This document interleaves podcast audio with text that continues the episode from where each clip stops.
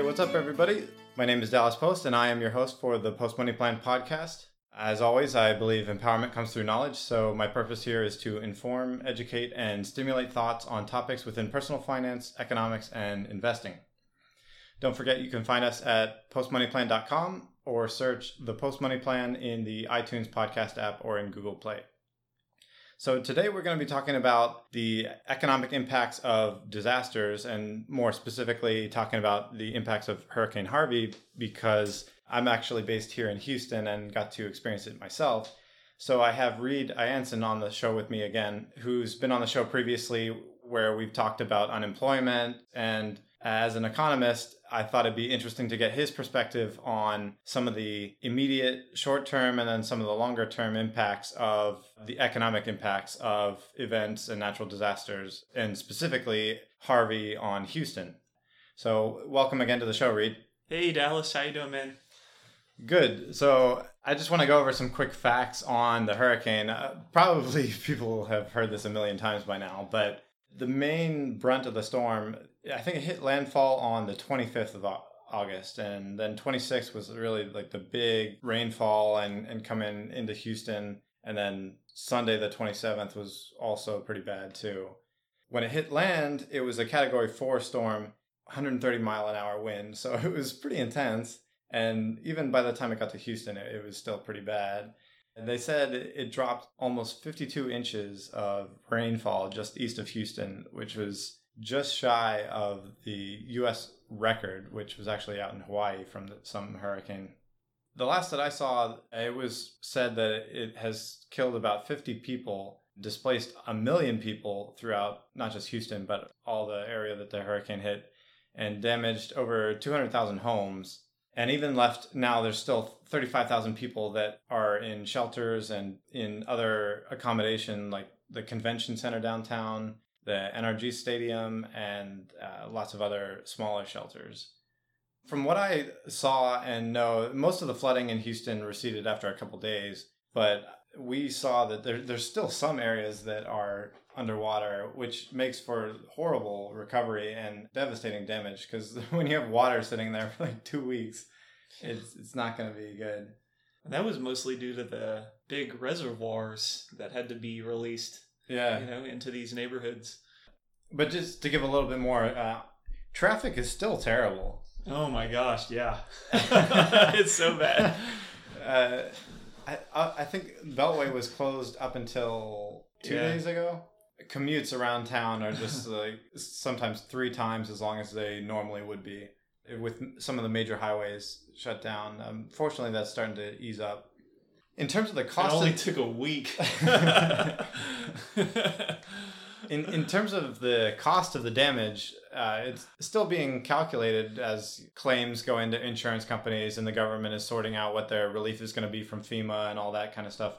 But the estimates that I've seen, they're saying from $150 to $190 billion. Mm-hmm. And just to put that in perspective, Katrina was just shy of $110 billion.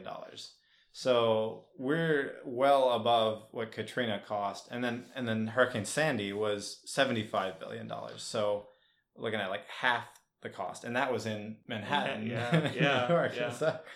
And then Hurricane Ike, that was only $38 billion.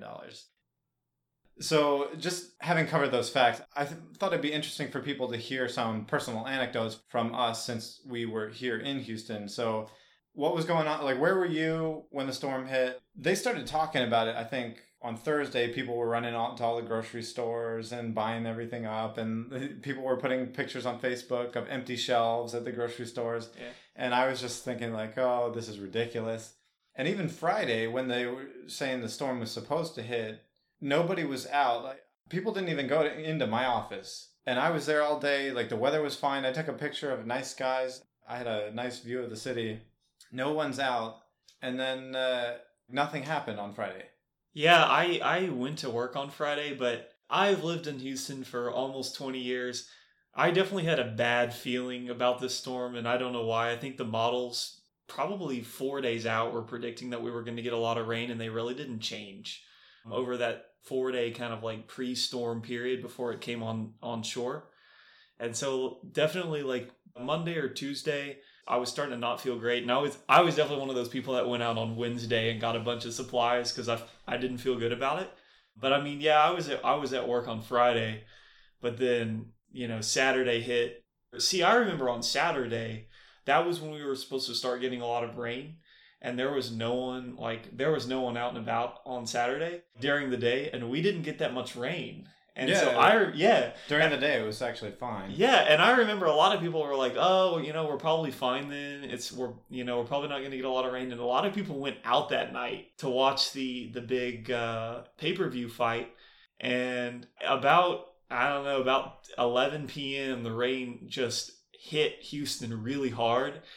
And I remember watching the news from my apartment here near the Med Center in Houston, and there's just people stranded everywhere because they had thought that the storm was a no-show and all of that, and then it really started to materialize. It was kind of crazy, actually. So then, once the heavy rain started Saturday night, you were just here bunkered in? Yeah. I had enough food and stuff to last a while, so I was just at my apartment. Sunday comes, and there's probably 5 feet of water around my whole apartment complex. So you really couldn't go anywhere. I was kind of stuck. So, you know, I was just kind of glued to the news. Basically glued to the news the whole week. I think so many people were. Yeah. And just watching the rescues. Thankfully, I'm on the second floor, so, you know, I didn't flood here. But, you know, all day, there was probably 30 or 40 high water rescues within a mile of me alone. And these Coast Guard helicopters just kept coming over all day long, these big orange helicopters. And you could look out my window and see these rescue boats bringing people to like this dry spot. Were the streets nearby flooded? Oh, yeah, really flooded. Like Buffalo Speedway, which is kind of a large, more well-known residential street in Houston, it was like under 6 feet of water. It was craziness. And so like all these homes and off of this residential street were just totally underwater, and people were having to get rescued. But I mean, it was amazing because I wake up Monday morning and it was drained. Like everything was gone, which is, I think, kind of a sign of how well where I live drains. And I'm located really close to Bray's Bayou. So that was really where our water came from, and that bayou drained really well. So I decided, my parents live in Friendswood, which is kind of on the south side of the city heading towards Galveston.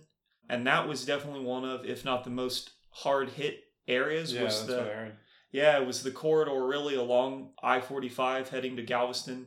Dickinson and La Marque and Friendswood and League City all were in really bad shape. So, you know, I wake up Monday morning and I thought, oh, the storm, you know, it looks like it's passing over. It actually wasn't raining at the time, and it had drained away. And so I decided to, not probably my smartest move, but I drove out to Friendswood and was definitely like driving on the wrong side of the freeway. But I managed to make it out there and was able to find some back roads and got to my parents' house. But literally an hour later, it starts raining again, and I was completely flooded in again. So it was craziness. So you got stuck at their house. I was stuck at their house, and honestly, I saw in Friendswood, it was really crazy because there was like 40 National Guard troops. There was like 10 like huge tanks that were like rolling through the street, and I go kayaking. Like I get on my kayak in front of my house. And I kayak all the way to like the main street in the city. And I was kayaking over cars. The water was probably like 30 feet deep in some of these areas where these creeks had just been completely obliterated, mostly because of the backup from Clear Creek, which is just a water system a little bit further downstream from Friendswood. And it had just backed up so much due to the storm surge and the amount of rain that it was just it was unbelievable. So yeah, I was stuck there for 2 days before I could leave. And then the highways cleared up and you were able to make it back to your place? Yeah, on Wednesday morning, I came back. I barely made it because everything was still pretty flooded, and then started just helping with relief efforts in the city after that. So yeah, I guess that's kind of my story. Thankfully, my parents didn't get water in their house, although it was probably 2 or 3 inches from getting in their house. But thankfully, pretty close call. Yeah. It was Monday night, actually. We got Monday through Monday night, we got about 15 inches of rain that day alone. And so me and my dad were up all night. We would go out, we would wake up every 30 minutes, check. It got closer and closer for like 5 hours. And thankfully the rain stopped because we were about to have to start moving stuff, to our second story, and it would not have been fun. So thankful for that. And a lot of people are way worse off than me and my family, unfortunately. So I guess that's my story. I actually also live close to the Med Center, just on the other side from where you're at. And I think I was home during the day earlier and sat on Saturday, and it wasn't raining like you said. And then went out to a friend's house in the Heights, which is about 20-minute drive in regular conditions from my place. And we're there, and like you said, like people were trying to watch the fight, and so there were maybe a dozen of us. And then the storm hits and it starts pouring at 10 or 11 p.m. And I think one person left, and they just said bye. They didn't say like, hey, everyone, we should probably go home. They're just like, okay, bye, guys. Oh, my gosh. So one person makes it home before the storm actually gets bad. The storm like pours a ton of rain very quickly. And their street there at the house that I was at, it started to get, I think there were 3 inches of water on that street pretty quickly. So we're all just kind of watching it for a bit and enjoying it. And then and then it lets up a little bit, and we think, oh, the water's starting to build up, so maybe we should move our cars to a bit higher ground. I had parked my car near a drain, so I thought it would be fine, but it seemed like the water was even high near the drain for whatever reason. So I tried to move my car. I got out, I took one step, I'm on like in 3 inches of water, and then I took another step, and all of a sudden I fall all the way up to my waist in water. Yeah. It was just some giant hole filled with water, and I actually cut my shin, it was kind of bleeding all over the place. I didn't even notice it, it didn't hurt, but I got back onto their porch after I'd moved my car up to higher ground, and blood is like running down my foot, and they're like, oh, hey, there's something wrong with your foot. Oh my gosh, man. So I had to deal with that for a bit. But the water then keeps coming down really hard, and we could see at the end of his block it was a foot deep or so, and like you couldn't drive through it. So about 10 of us ended up getting stuck in this little apartment that Saturday night, like tiny apartment, kind of old construction. He had a big dog with lots of fur, and we were tracking all our wet shoes in there. So it was not the most comfortable situation that 10 of us got stuck there that night. The next day, it had stopped raining for a bit. There was a little bit of respite. And they had said on the news that the storm was going to dump a whole lot more, and it was going to get worse. And I was thinking, man, there's 10 of us stuck here. If we're here for like 3 days and sleeping in these conditions, where there were like 2 people on one bed, 2 people on an air mattress, 2 of us on the couch, another person on a sofa chair, and like 2 people on the floor. I was thinking, like, if we have to do this like 3-4 days, it's going to be really bad, especially then we're like running out of food and supplies. So like, while it's daylight out, it may take me a while, but I'm going to see if I can try to make it home. So this is on Sunday when it's still supposed to get worse, but there was a little bit of let up on the rain. So I try to leave, and I try to go direct at first, and 45s pull up to the on-ramp, and it's completely underwater by like 10 feet. So then I turn around, I try another way that's going south. That bayou is way over flooded. All those roads trying to go south were cut off by water. I kept trying to go around. I couldn't find a spot. I ended up having to go all the way from the Heights. So mind you, I'm trying to go south from the Heights to Med Center, 20-minute drive in normal conditions. Through trial and error of like trying to go south and having to go further and further west, I ended up going all the way out to Highway 6. Oh my gosh. Down Highway 6, past Sugarland, and then back in across all the way east, across 288 to get back into the Med Center to my house. Oh my gosh, man. It took me like 3.5, 4 some hours on Sunday. And I was just getting home at maybe 5 p.m. or something before it was getting dark, fortunately. And so I got to my place. I knew my place was fine because I live on the 3rd floor. And my roommate had said it was dry around the area. But the 288, the highway right next to my house, was like 6 feet underwater. Yeah. But I was able to get into my place and then just hunker down the rest of Sunday and Monday. And then by Tuesday, one road near me was cleared up enough that I could go down to the convention center and try to help out there. Mm-hmm. And then by Thursday, I think the highway finally drained near me. Mm-hmm. And I was able to take the highway into town to continue to try to help out there. And then, at least from my perspective, it's just been an effort of seeing lots of people trying to help other people. And that's what's been really cool about the storm, seeing the humanitarian effort and people helping people and caring for other people, setting aside the differences and that kind of stuff and not worrying about that stuff and just worrying about helping other people out or helping each other out. It was crazy the first few days in the convention center that it was a packed house. I think they said they were at capacity with 5,000 guests or whatever you want to call them, not including all the volunteers and everyone. Mm. So they had to overflow to NRG and had a few thousand there. And yeah, the first several days were pretty crazy. Shell shock almost. I don't know. It was strange. It was hard to process it all, really, especially once you saw all of that stuff going on. It was like, I didn't even know what day it was for a while. I was going to sleep at weird times. I didn't know what was going on. It was craziness for sure. Yeah, it can be disorienting. Yeah.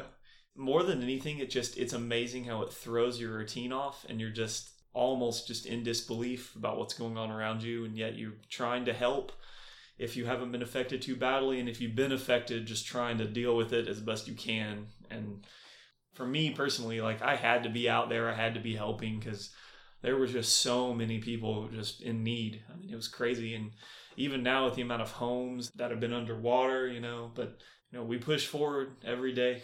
So, yeah, with that backdrop, I just wanted to get your insight talking about the economic impacts of Harvey and what we've seen already, but then what we expect to see also in the future from an economic perspective. What are some immediate things that come to mind for you?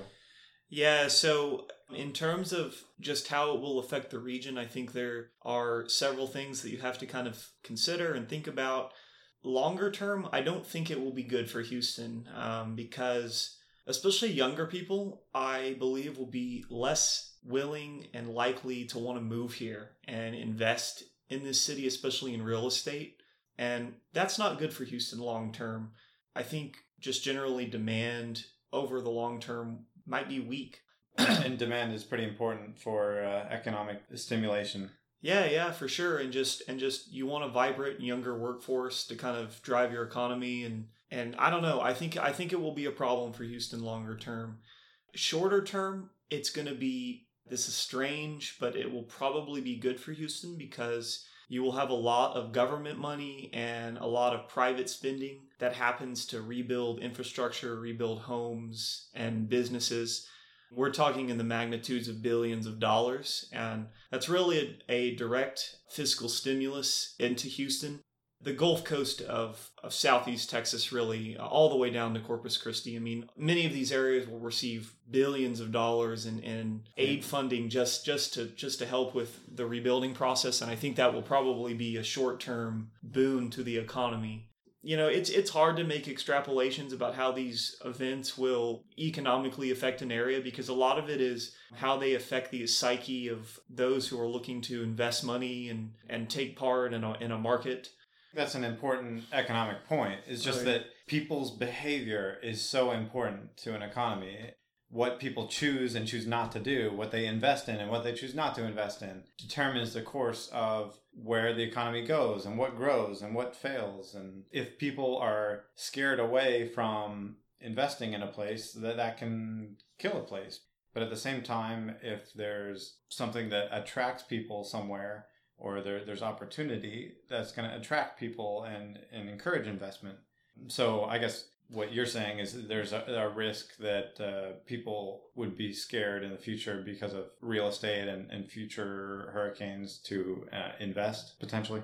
Yeah, for sure. And I mean, I think that's been an issue for a long time. I mean, you look at the Gulf Coast and it's like, oh, there's a risk of investing there. But people see Harvey occur, which is an absolute disaster, really. And that affects people significantly, for sure, especially when you have a lot of alternatives in the United States where you can invest your money or move to if you want or find a job.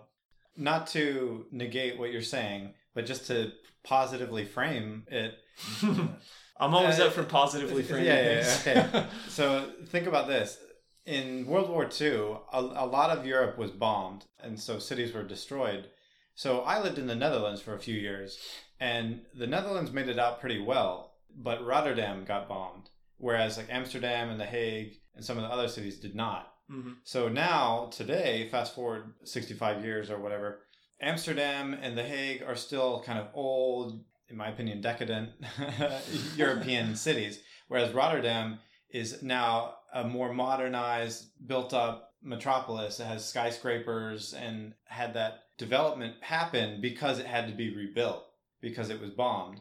And in that sense, it's kind of like the phenomenon of a forest fire, where a forest fire is devastating and it kills a lot of things, but then it leaves fertile ash behind that then is nutrients to the soil, and new plants grow and grow stronger the next time over.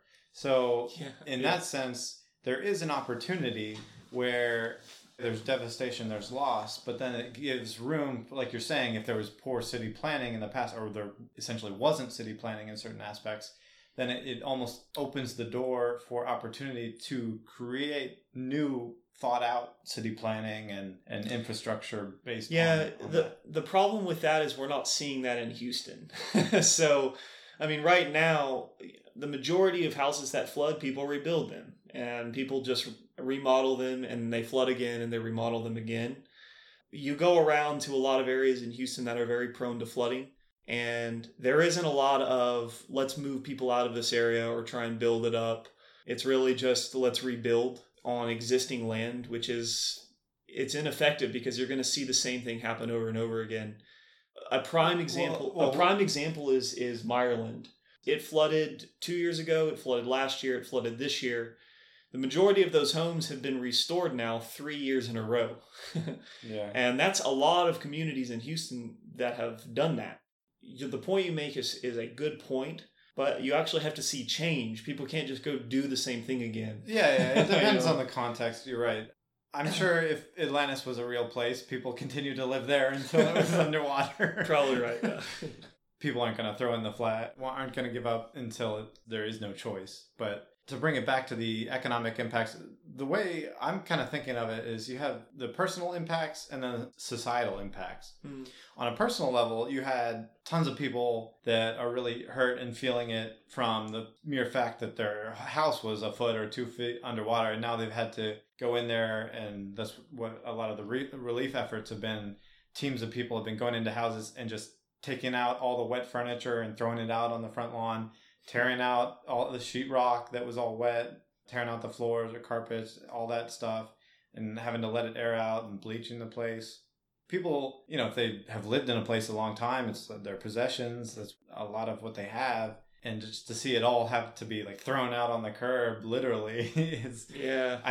I've seen it where it's very emotional for people. Hard for them to let go, and especially as a bystander you can say that's trash, just throw it away, it's toast, but that's their memories and the things, and it's hard for them. I can see that if someone lives in somewhere under a floodplain that keeps getting flooded, mm-hmm. if they grew up there and that's where they feel like they belong, it's hard for them to let that go. So on the personal level, I'd say you have people whose homes have been destroyed, but then you're going to have the time it takes them to repair and rebuild. So then that means that's time and effort that they're having to deal with that, and people that are helping them. And then that means, several weeks probably for most people where they're not able to do their regular jobs and occupied with that stuff. Besides the cost for them to repair all those things, and then maybe the insurance claims. So then you start to get into the societal impacts of then the insurance companies taking hits of all the claims they have to pay out, the home damage, the car damage, the different even infrastructure damage. Then FEMA. What I've been hearing is FEMA was worried they were going to run out of money because of the amount of claims they had coming in. That their process apparently for paying things out is a lot more streamlined nowadays with electronic processing and everything.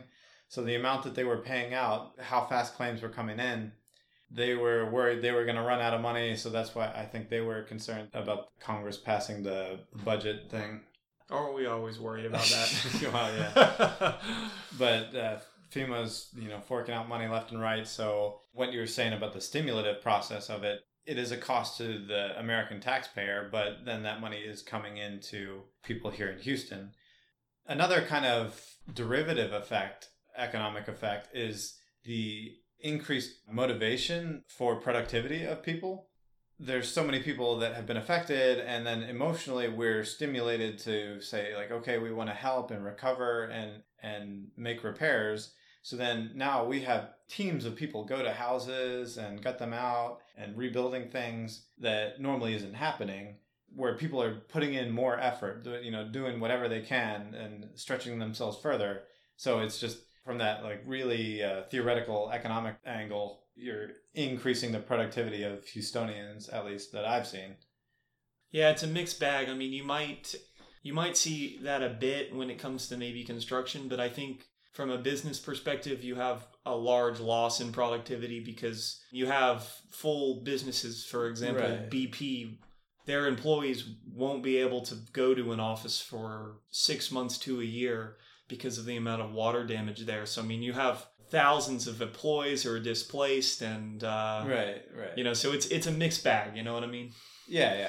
Yes. But a lot of the productivity that I'm talking about isn't going to be measured in things like GDP. You're not going to see the gain, the benefits of that. You're only going to see the hits to things. Yeah, you might see a gain. I mean, you know, if you're knocking down houses, they can get remodeled more quickly. I mean, you know, who knows? I mean, you could see it in your data. And I did have a friend asking me about should I be buying construction stocks and the companies that make sheetrock. Honestly, yeah, my buddy was he bought a bunch of Costco stock with all of these storms unfortunately hitting the United States. You know, people always looking to make a buck for sure. Well, actually, earlier this week, after the impact of Harvey and with the warnings of Irma, there was a concentrated Florida insurer that was hit really hard. They went down 20% earlier in the week because people were just anticipating all the claims that would be coming into them. They're a really concentrated insurer, so they took it pretty hard on the chin. Oh, wow. And actually, a lot of Gulf Coast refineries were offline for a while, and some still are, I think. Yeah, so about just over 20% of U.S. refining capacity was down for about a week solid. The Motiva refinery located in Port Arthur, which is the largest refiner of crude oil in the United States, went down a few days later when Harvey moved through the Beaumont Port Arthur area. It's caused huge supply disruptions. Ships largely from Mexico and Saudi Arabia are unable to enter the Houston port or the Port Arthur port. They were not able to enter the Corpus Christi port until several days ago. Even exports out of the United States, namely out of Corpus Christi, were limited for a while. So these changes in flows, mostly by closures of the ports due to damage or flooding, and then limitations in refining capacity, have had a tremendously huge effect on global hydrocarbon trade flows throughout the world. Whether you're a foreign country importing U.S. crude, or you are an exporter sending crude to the United States, or you're a domestic refiner, these supply chains were broken significantly, and it continues now because you've had Irma move through the Bahamas. There is an extensive amount of crude and hydrocarbon and product storage in the Bahamas, in St. Croix, in the Caribbean, that are basically shut in now because of damage to those ports. And so you're going to continue to see pretty large trade imbalances and just where flows are coming from and where they're going to.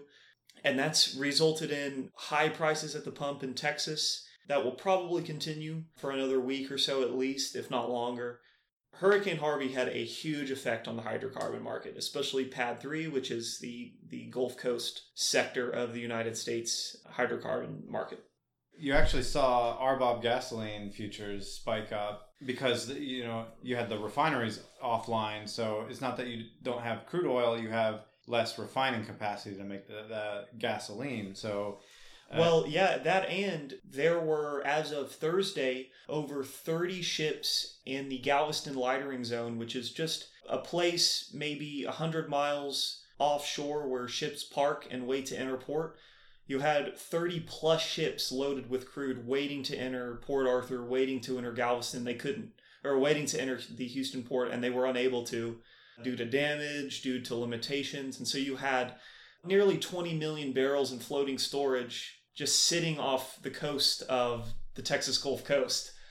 Less serious, but I know someone who was on a Caribbean cruise at the time of the hurricane, and they were supposed to come back in on, I think, the Tuesday. So it hit on Saturday. Sunday was bad. They were supposed to come back in on Tuesday, but the port was closed, right. And they were stuck. Their cruise ship was stuck in the Gulf somewhere, and I think they eventually were able to port in New Orleans. Oh, man, wow. But they got a few extra bonus days on the boat, I guess. Yeah, I'm sure they were real disappointed. So I actually even noticed that gas at the pump spiked up because it was 2:15 or so before the storm, something like that. And then I filled up a couple days ago, and it was 2:70.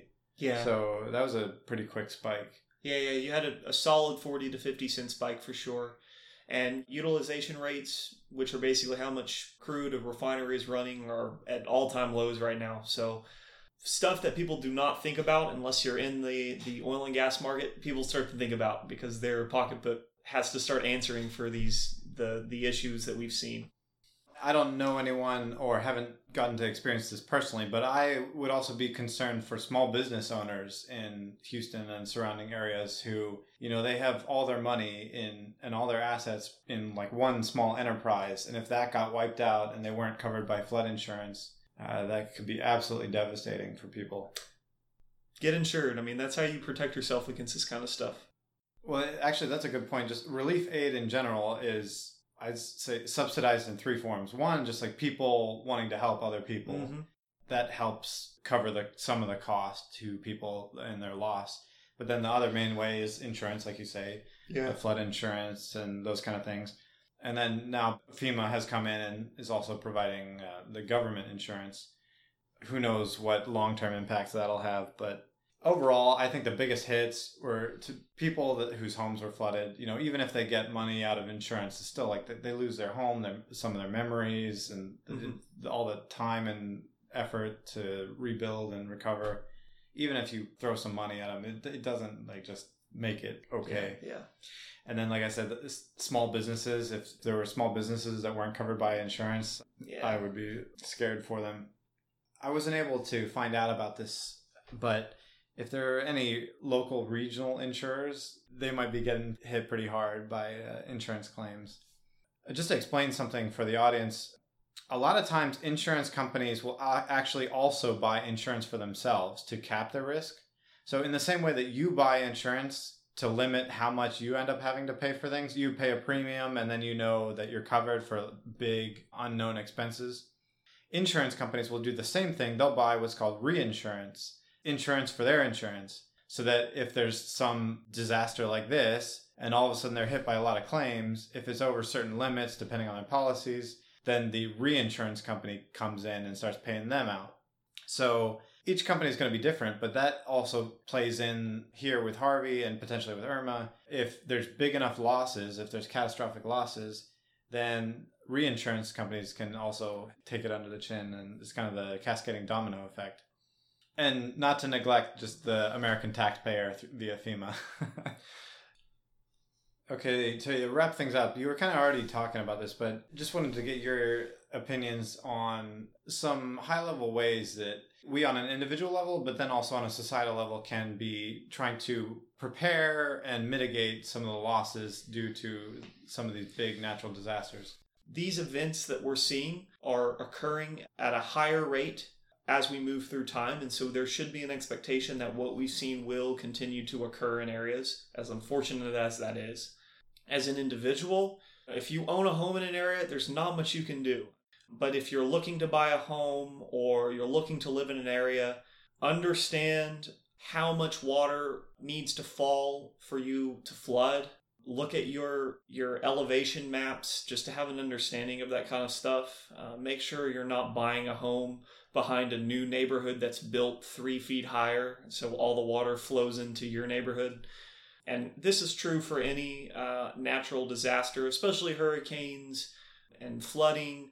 If you're making a personal decision, there's not a lot you can do, but at least just understand what you're buying into and be okay with the risk you're taking. And buy insurance. So the way I think of it is life is really valuable. Property can be rebuilt, but you can't get back life that's lost. So if it comes to a hurricane's coming into an area that is expected to be really devastating, okay, take some inconvenience if you have to go somewhere else for a little bit or evacuate for a little bit. Maybe you miss a day of work or something, but then not being stuck underwater where people are dying. It's a lot easier to repair a house than losing a loved one or something like that. When you're talking about the flooding situation, not only living in a slightly higher area, but constructing drainage seems to be a big issue.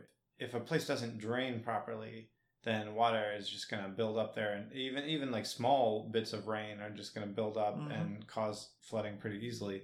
So if an area isn't built with good drainage, that's a problem in and of itself. So from an infrastructure perspective, making sure that low-lying areas drain well, I think it is pretty valuable. And having places for the water to go is a big deal.